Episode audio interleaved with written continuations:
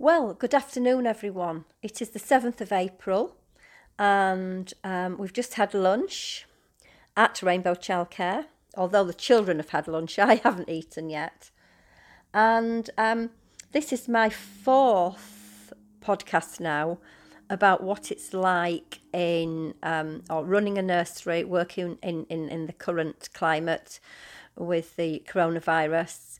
I've talked to Catherine, my nursery manager, Julie, the business manager, and and now I've hauled Rachel into the office. um, she's happy because you can't see her, so that's fine. Um, and she's going to talk about how she's feeling and has felt, and how she's dealing with with the situation.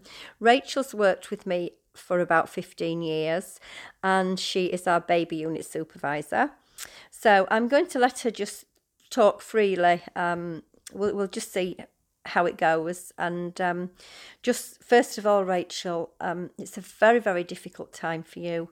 Uh, some of your, co- a lot of your colleagues actually are um, furloughed. They're at home. I'm sure you'd rather be at home. but uh, we are anyway talking about another couple of weeks, and some of you girls will change over, and and you'll get your time to stay at home. But just tell me how you feel how you're coping, and, and how, well, you know, just pour it all out. Whatever you want to say, Rachel. I think um, I think everyone's feeling the same at the moment. To be honest, there's so much anxiety um, due to the amount of uncertainty. Nobody kind of knows where this is going, um, when it's going to end, how we're going to get back to normal.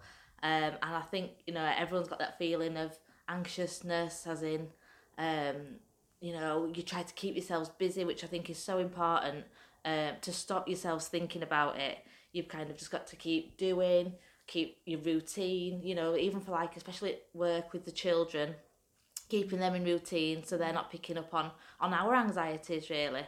Mm. um keep going as you are with cleaning making sure you're keeping your distance from people. Um it's obviously so important. Um and it's it's just a case of sort of trying to keep going keep things moving on uh, so that you're not sort of sitting and letting thoughts get into your head of, of worry. Um, and obviously that's going to get you down um, and make you worry even more about the, the current situation. It is a, a very scary time at the moment. You know we you're thinking about yourself and sort of your actions in how you can help others. You're thinking of your families and how you can support them. Um, if they've got any sort of health problems, you know, distancing them from it. Um, but again, I think it's just important to keep routine, keep it obviously on your mind so that you are aware of what you're doing, but just sort of keep going and plod on really. Okay, how how do you feel about um, the fact that the nursery is still open? Because many nurseries have closed, even in this area. Um, there aren't many still um, open. Obviously, we don't have a lot of children, but the ones that we do have are children from key workers. But this is a difficult question, but answer it honestly. It's fine. It's time to be honest. Um, do you think we should have stayed open or closed? what do you think, Rachel? It is such a difficult one because as much as you kind of half of you thinks I kind of want to feel at home. You know, your home is your safe place where you kind of feel cocooned and in your own little bubble from the scary world outside.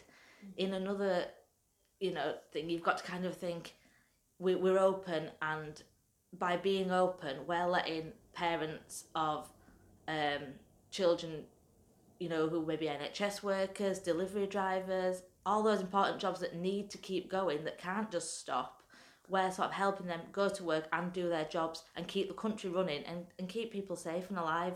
Um, so it, it's kind of a two minds thing, but you've kind of got to look at the positive side of it is that we're, we're helping the community and doing everything we can to help those children and their families um, to sort of fight this and get everyone through it.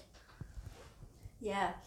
Um, but also, do, do you think it, it, it I mean, it is hard as, as an employer, which is me, of course, making these decisions.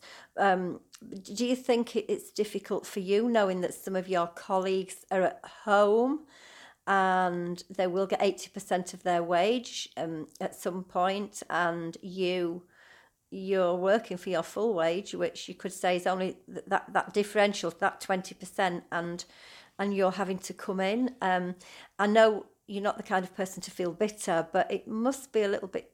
It's hard, isn't it? Yeah, don't get me wrong. You know, you, you kind of think, oh, it would be nice to sort of be at home, and especially now this weather's getting nice, you think, oh, let's go sit in the garden. Um, but then again, it's it going back to all this about like you know your mental health and things like that. That mm.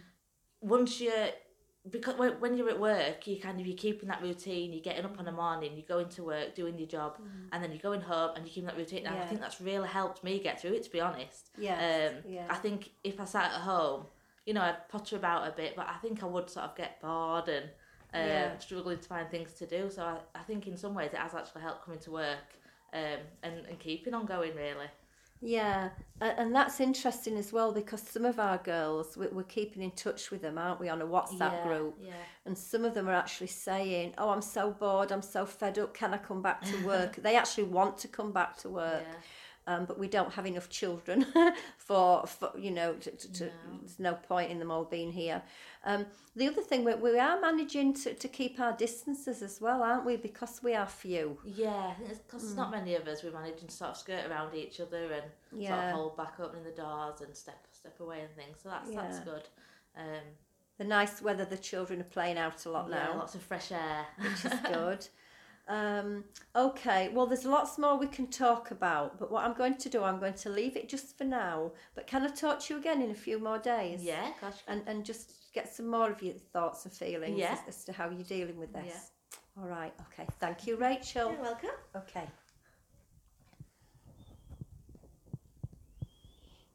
So um, I'm going to leave it for now. I'm going to. Um, get on with my work. I've still got paperwork to do. And uh, story time. I'm doing some story time and posting it on the parents group. So I hope the children enjoy that. We're all doing what we can, but as Rachel said, normality and trying to keep going is is helping us through this because there are so many people sitting at home and um, they're desperate they, they just they want to get back to work and um, they're tearing the hair out actually. Um, so stay safe, everyone. Keep doing what you can do. Um, if you're a praying mama like me, say those prayers. And today we're praying for our Prime Minister as well, who's um, we've been told he's gone into intensive care. So, chat again soon. Stay safe. Bye.